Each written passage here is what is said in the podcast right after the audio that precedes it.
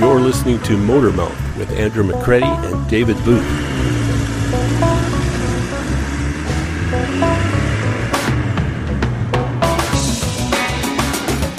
Thanks for tuning in to the latest Motor Mouth podcast. We're back after the summer break, and the two month hiatus has David chomping at the bit to get a few things off his chest.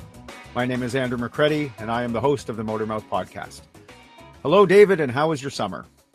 Oh, it's been really great, and it continues. The hot weather is fantastic. I just literally, uh, we, as you uh, might uh, remember, I just delayed this by half an hour. That's because uh, I was on a long motorcycle ride from northern Quebec to here, and um, I decided to enjoy the sunshine for an extra half hour. Life is good in David Booth's world. It is indeed. Okay, well, let's get started. We got a few topics to cover here. Um, you recently reported on a technical achievement of which you wrote. If there were such a thing as an engineering equivalent of TMZ or PerezHilton.com, it would have been the viral story of the year, if not the decade. What is it, and why was it so earth shattering? Uh, a company, um, a research firm, very small one, and it turns out almost assuredly erroneously, claimed to have discovered a room temperature superconductor.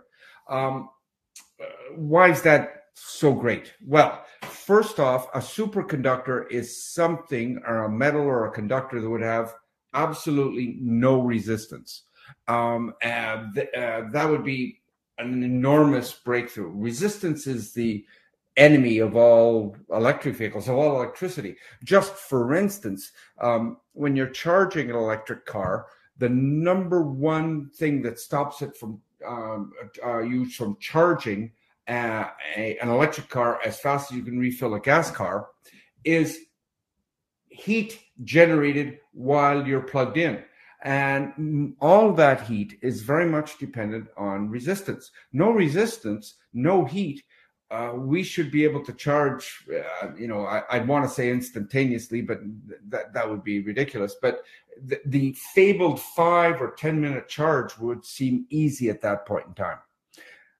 Now, where this got, you know, um, the TMZ and the Perez Hilton uh, comment came from was we already have um, a few superconductors. What they are is like mercury is one. If you uh, cool it down to like I've forgotten the numbers now, minus 473 Kelvin. Okay, like it's like one degree above electrons stop moving. And if you do that, um, there are other um, uh, chemicals that do it as well, but they're all way, way below any useful temperature that we can put into a machine. And so the concept that these South Koreans came up with was that they had discovered something that could act like this superconductor, did not have to be um, frozen, like, you know, mercury had to be literally frozen solid when it became a, uh, a superconductor. And, and it, so it could be used in everyday material. And from what they described, um, um, the formulation, it was something that could be made quite easily, would even be cheap. So it would be cheap, useful, and would absolutely completely revolutionize the electric world. Uh, for our intents and purposes, it would completely eliminate 99.9% uh, of the problems that uh, electric vehicles face. It, it, it, you know, if it had been true, um, it would have been, like I said, uh, the most viral story in engineering for the last 50 to 100 years. So you say if it would be true, has it been disproven or is it not? 99.9% yes. Uh, what it turns out is, and I, you know, with all these things, you wonder why somebody claimed something when they should have known better. Um, they there was something about the fact that it was a very very special magnet type of magnet, and they could prove that it would hover uh, by its uh, all by its lonesome. And and and in so doing, that's one of the characteristics of a superconductor, which again, they only observe this when these other superconductors are are are uh, frozen to un- unmentionable temperatures, and this one did it at um, room temperature. Right. So w- they showed that as a short video uh, as proof, and everybody was kind of excited. The and again remember i mentioned they could make the material quite easily. What as it turned out is maybe a little bit too easy for the people who were making the claims.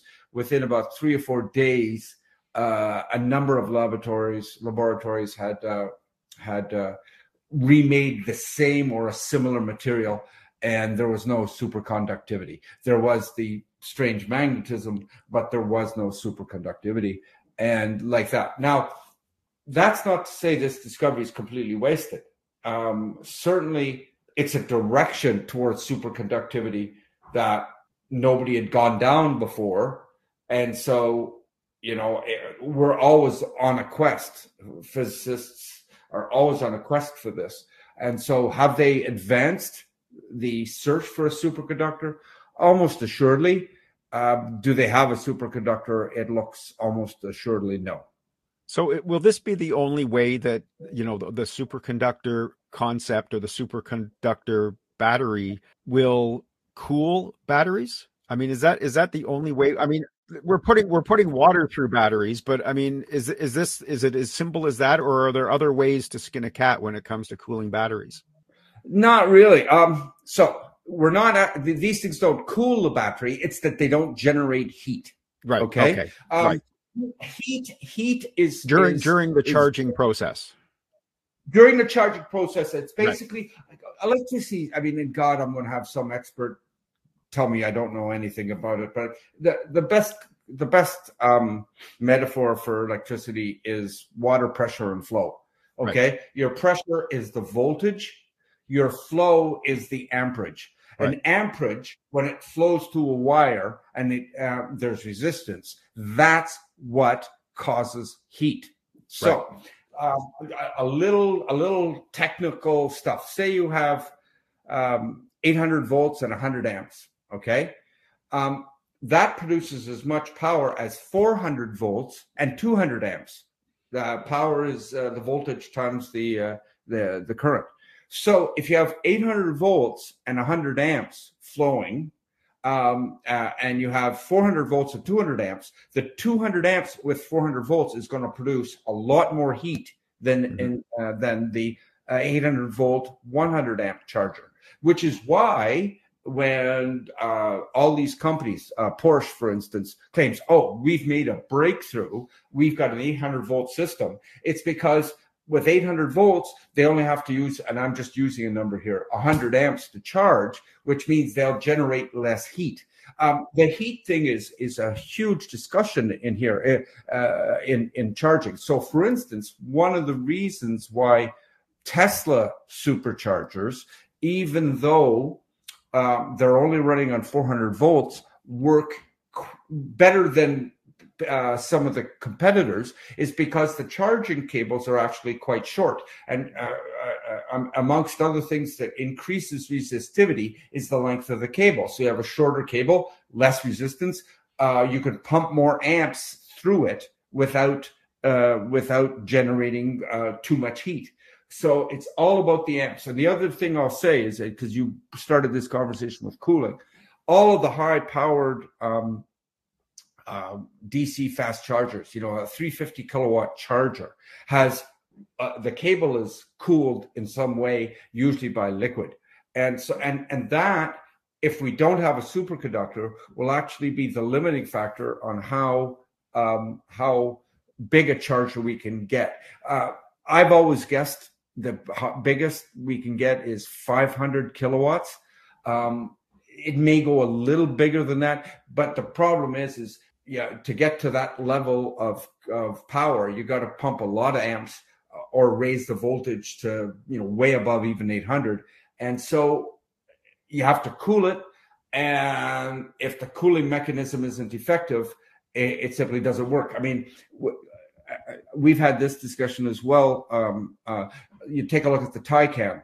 The Taycan is rated at 350 kilowatts it takes a peak of 270 kilowatts in, in actual fact, but it only manages to sustain that for maybe 20% of its charging cycle. After that, it gets simply gets too hot, and they have to reduce how much uh, how much um, how much amperage is delivered, and and then so the charging rate goes down. You know, it's all it's. I'm I'm I'm probably exaggerating, but one of the main uh, obstacles of charging, just charging. I'm not even talking about other stuff in the electric vehicle. Uh, one of the main obstacles of charging is the heat generated by the flow of current from the charger to the to the battery inside the car. And that's heat that's taking place inside the vehicle. That not so And much at the charger. end. Both, both. I mean, Both. you're heating the battery and you're heating the charging cable itself. Right. The charging cable is actually, um, I, I don't know. You know what? I'd be talking through my hat completely to, uh, to be saying that which one is is more What percentages or whatever. uh, yeah. which is the which is the bigger problem. I do know because I researched for that the article you're talking about that the um, the cable is a huge part of the problem. There's there's a number of videos online. Uh, I think I I, I provided one um, that talk about cables, and it's really quite amazing how how difficult that process is. So again, going back to what we originally discussed, if that material worked as a superconductor, that would mean there'd be no resistance in that cable, okay, and it would generate no heat.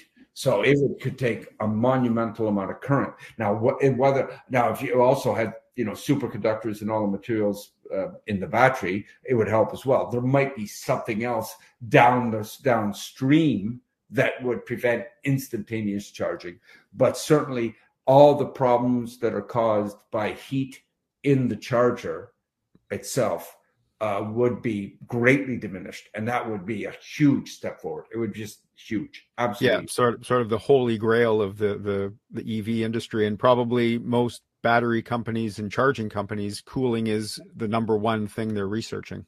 Well, it is, in fact, um, and I think we're going to talk a little bit about this um, uh, after the break. But one of the conversations I had with um, Mate Rimac, um, the uh, inventor of the um, and the producer of the Nevera uh, supercar, which is a 1,888 horsepower thing, and um, he's huge in batteries, and he claims he can get an average of 300 kilowatts charging um, for uh, like through the cycle of his batteries, 300 kilowatts. I'd say that Taycan, which is the fastest charging, averages I think 202 kilowatts between 10 10% and 80 percent state of charge. And I was asking about it. Now, obviously, he, he didn't want to give away any trade secrets, but I was focused on cooling, and he was talking about reducing heat generation, which again, obviously not with a superconductor, but that's what a superconductor is all about. Right. Okay. Forget- Well, listen. Why don't we before we get into that, let's take a break here, and um, and we'll be right back, and we'll talk more about that.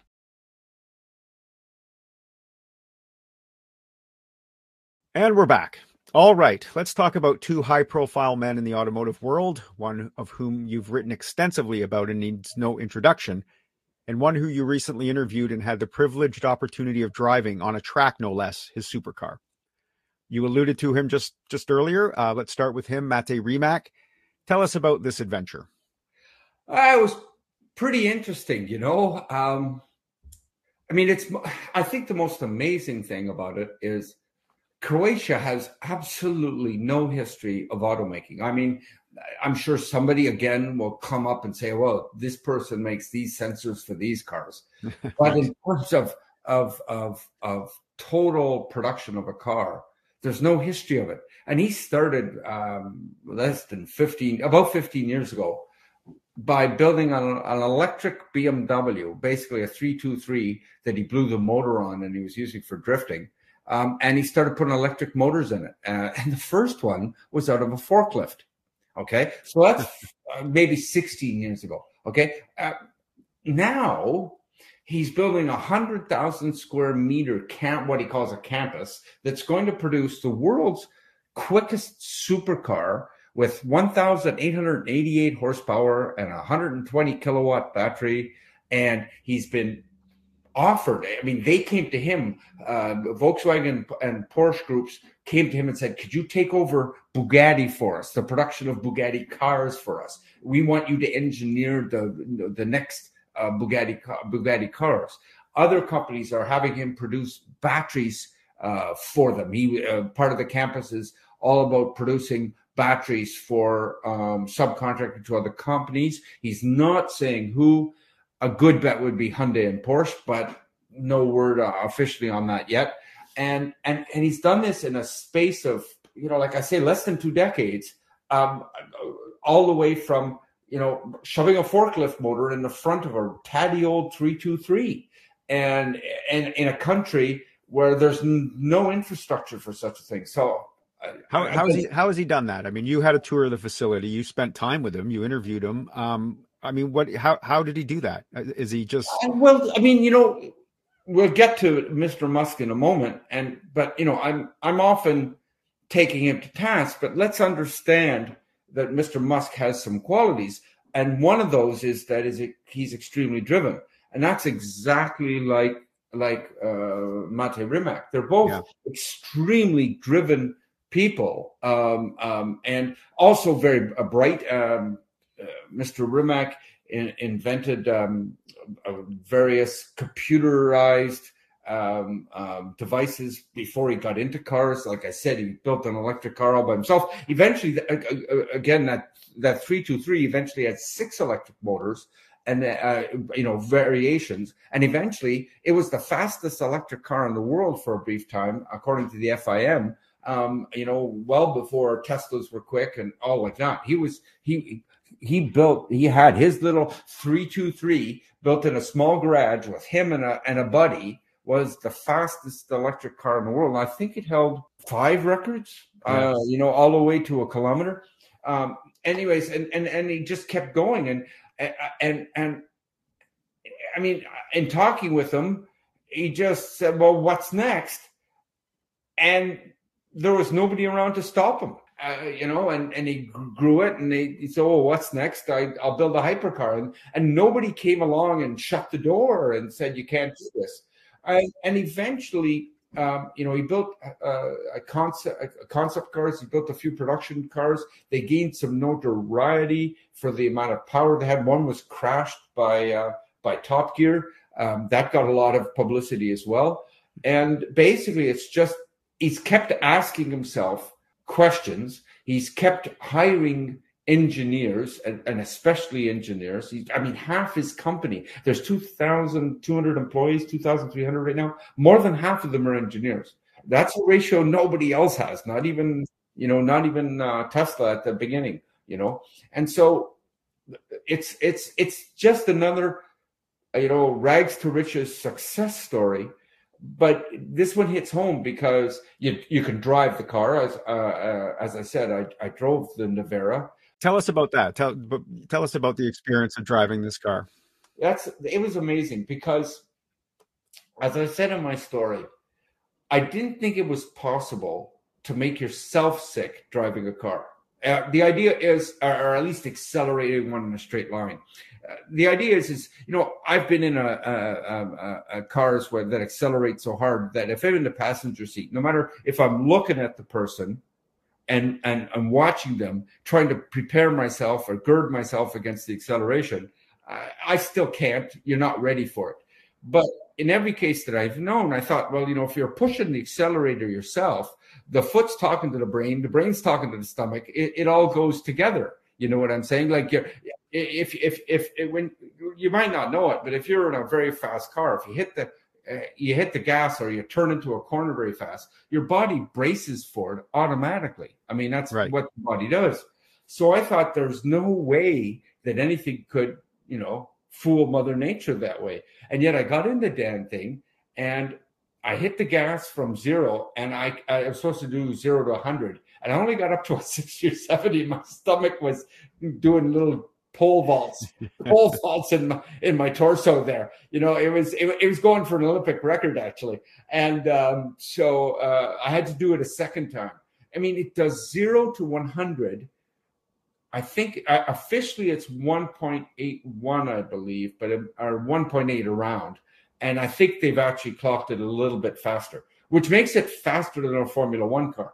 And I've driven a Formula One car and I can tell you that at least from zero to 100 kilometers an hour, I'm pretty sure this darn thing is quite a bit faster. Quicker. How, how about in the corners though? That's the that, Yeah, that's well, the true that's know- the true measure of a supercar or hypercar. It is. It is. And in this case, I want to make sure that I don't in any way denigrate the car because it's it's not that they couldn't. Well, possibly uh, part of it's the weight, but their focus was not trying to make it say as fast around a corner as a Lamborghini Performante or a McLaren Senna that you know has you know a thousand kilograms or I think eight hundred kilograms of downforce and Right. stuff. They, they've just got two or three hundred kilograms of downforce, and they're only running Michelin Pilot Sport Cup fours. Okay, uh, they're not the latest, the gummiest Michelins, and they don't, you know, they don't hold a candle to a um, to a P a Pirelli P Zero Trofeo. So the car is meant as a supercar, a super electric car, a hypercar, if you will, that is also manageable. And so, from that point of view, like I think they've done the Nordschleife, the the Nurburgring, and they are the sev- the fastest electric vehicle that's ever gone, which is no surprise at all. And I think they're right around seven minutes or so. I'd have to check exactly. And I think they're the seventh fastest car to go around, a production car to go around the Nor- uh, the Nordschleife.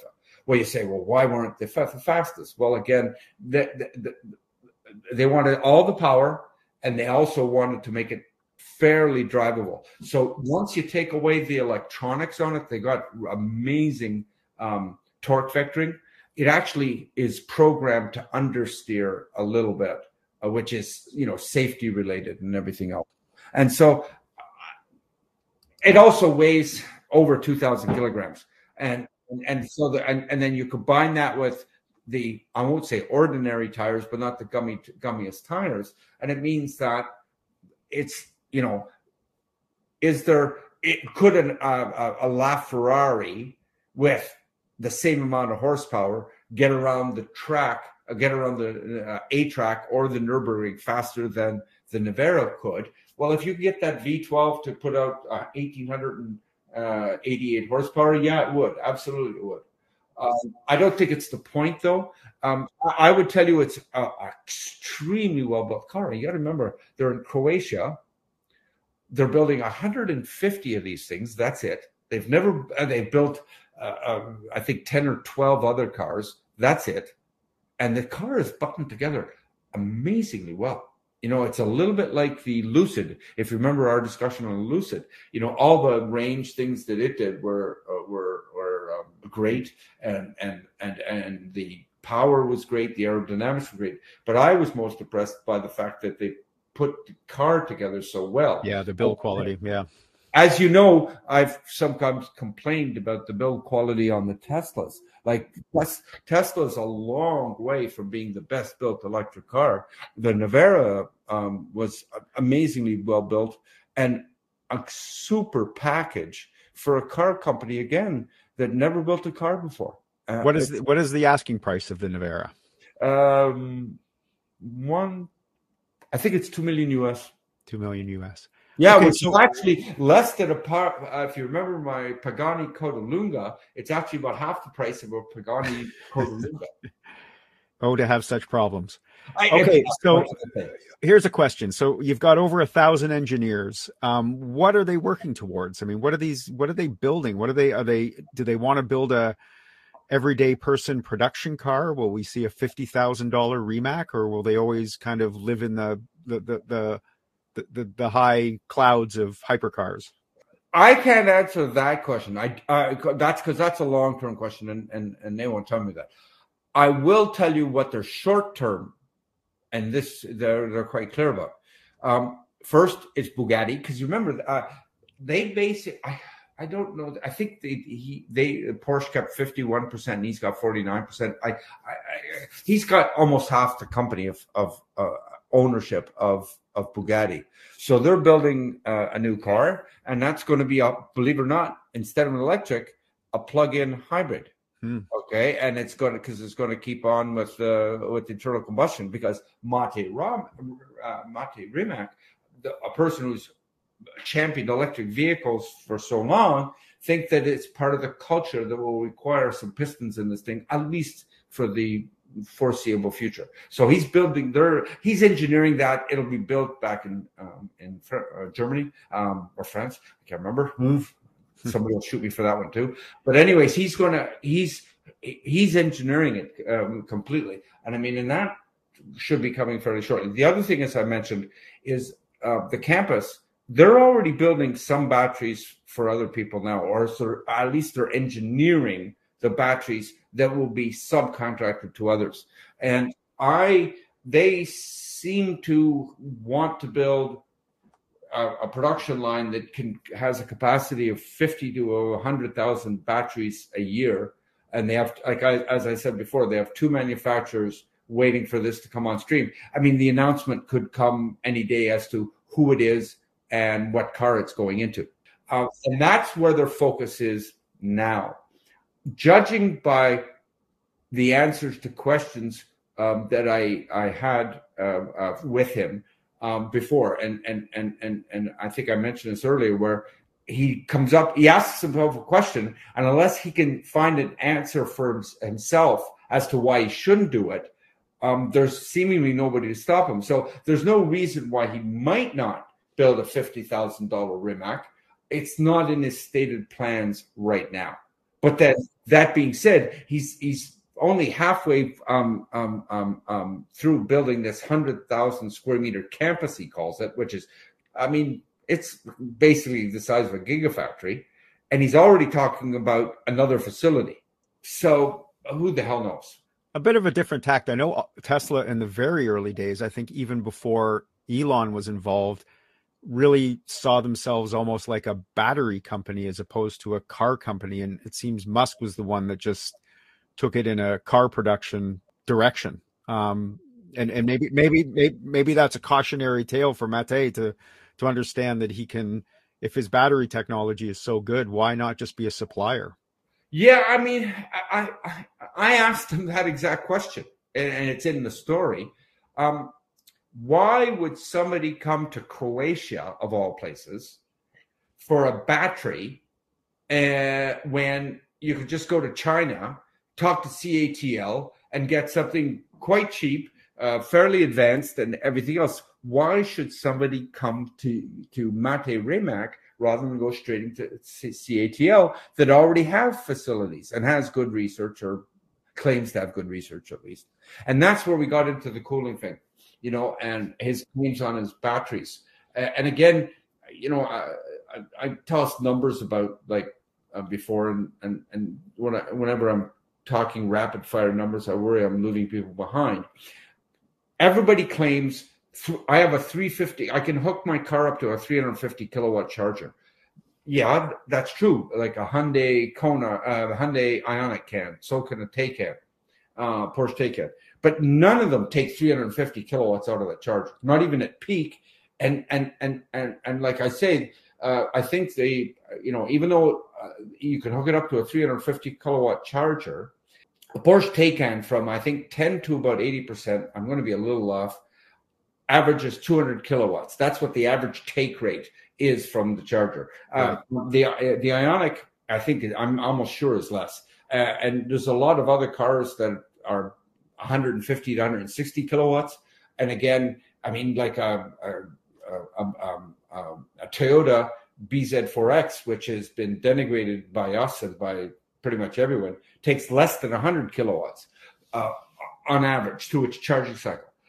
The great thing about Mate Rimac batteries, he claims, at least the battery in his Nevera, is that he can, between zero and 80%, take an average of 300 kilowatts. Mm. I mean, that's really far ahead of everybody else. Right. And so I suspect that he has um, uh, had success in selling that technology to um, other clients, and that's the batteries go built. And one of the things he says he does is most, you know, batteries are are cooled in inside the structure uh, in inside the battery cabinet. And most uh, uh, most companies uh, um, uh, cool, say, a cylindrical battery, which he uses, around its circumference. He says he can cool the ends as well. Okay, and and he can even cool both the ends and the circumference. But as as I said, alluded to earlier, he says that's important. But what's more important is reducing the amount of heat generated, so you don't have to cool it as much. That was as close to a hint as he gave to me as as as to what was important. Okay, let's move on from Mate to Elon, who we've already mentioned. Um, who has again found himself in hot water with the authorities, this time about exaggerated range estimations in Tesla vehicles. So, what's the story there? What's the story there? Well, I mean, that's just the tip of the iceberg. My God, I mean, you're you're, you're being kind to good old Elon. I mean, uh, what he, uh, according to Reuters, and and and and of course, the Teslarati claims that either Reuters is lying or everybody does it. Like that's the entire my entire comment section when I wrote the article. But anyways, according to them, um, Tesla's range estimators, the little gauge readout that's on the dashboard, was deliberately manipulated so that as uh, you drove, it exaggerated how many kilometers were left in the battery and and and and in fact, I use I I I noticed this like as you as you know, I do rangefinder tests. And basically, when I do a rangefinder test, uh, I drive uh, on the same highway on the same road at the same speed. I go on Han, Ontario's uh, Highway 407. Hopefully, there's no police listening, and I drive um, 125 kilometers an hour as far as it will take me towards Peterborough, and I turn around and I come back. And one of the things I've noticed on the Teslas is that initially they have huge um, um, range estimations, and that persists to about halfway through the state of charge, like when you're down to about 50%. And then the amount of uh, uh, kilometers claimed to be left seems to decrease quite rapidly, especially towards the end, where the uh, the range estimator is trying to get some uh, close to reality. In other words, people that charge up the, their battery in their Tesla uh, and go use three quarters of the battery to go 300 miles, um, thinking they'll get the last quarter will give them 100 miles, uh, they're in for a big surprise.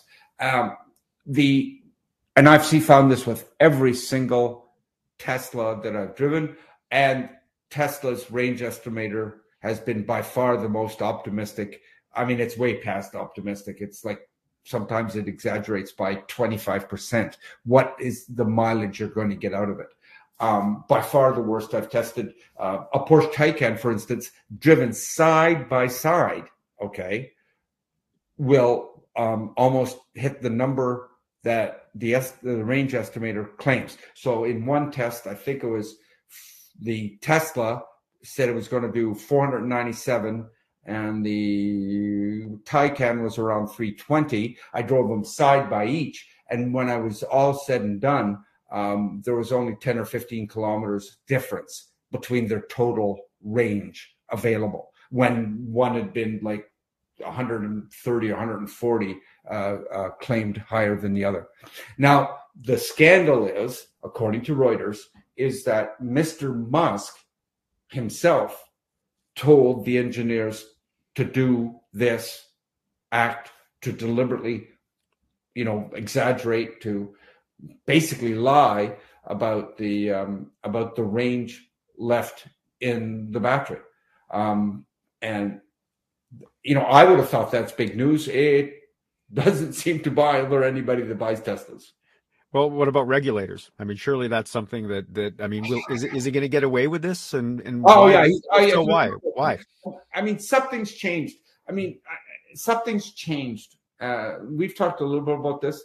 Um, I don't know if it's just Elon is getting away with it, or if the regulators have, have are getting away with it. I, I mean, you know, you can't use um, Volkswagen's Dieselgate as a metaphor because or as an example, because it was really horrible. I mean, you, you, one hopes that the EPA would jump over anybody who did anything so egregious again. But I remember, and I'm I'm pretty sure you can. Um, more than a decade ago, Hyundai got caught exaggerating its EPA rated fuel economy yep. by one mile per gallon. yeah. Do you remember that? I do. And th- it it was horrible what was done It was. I mean, they uh, they had to apologize. Uh, I mean, if they'd been Japanese, they would have fallen on their sword. I mean, it was it it, it, it, it was a big deal. They're raked over the coals. The EPA took a strong stance. Nothing on this. Nothing at all. Nothing at all. So is is this Elon Musk um, is uh, uh, gets special treatment, or is this the EPA has been defanged and somebody doesn't care anymore? I don't know. I do know that as in terms of the populace, because uh, you know, and the politici- politicization of everything these days, the most common comment from the Tesla supporters in defense was everybody's lying about um, about range estimation. Why shouldn't we do it too? Uh, and, and the only the counter I would have to is that in fact not everybody lies. Some of them are spot on. Um, uh, Chevrolet Bolt EV actually underestimates its mileage. Uh, it'll actually get better range than its range meter will tell you. The Porsche Taycans is spot on. Most of Mercedes are spot on. So no, not everybody's lying, but that's what everybody thinks. And so that's the justification for, you know, no major uproar from the consumer um, yeah, well, I mean, if these people own these vehicles and have spent tens of thousand dollars to buy them, and, and this doesn't upset them, I guess he will get away with it. I, I, I, one assumes because uh, you know, I mean, sadly, and I've been dealing with this, and, and this uh, came especially true out of the Volkswagen scandal.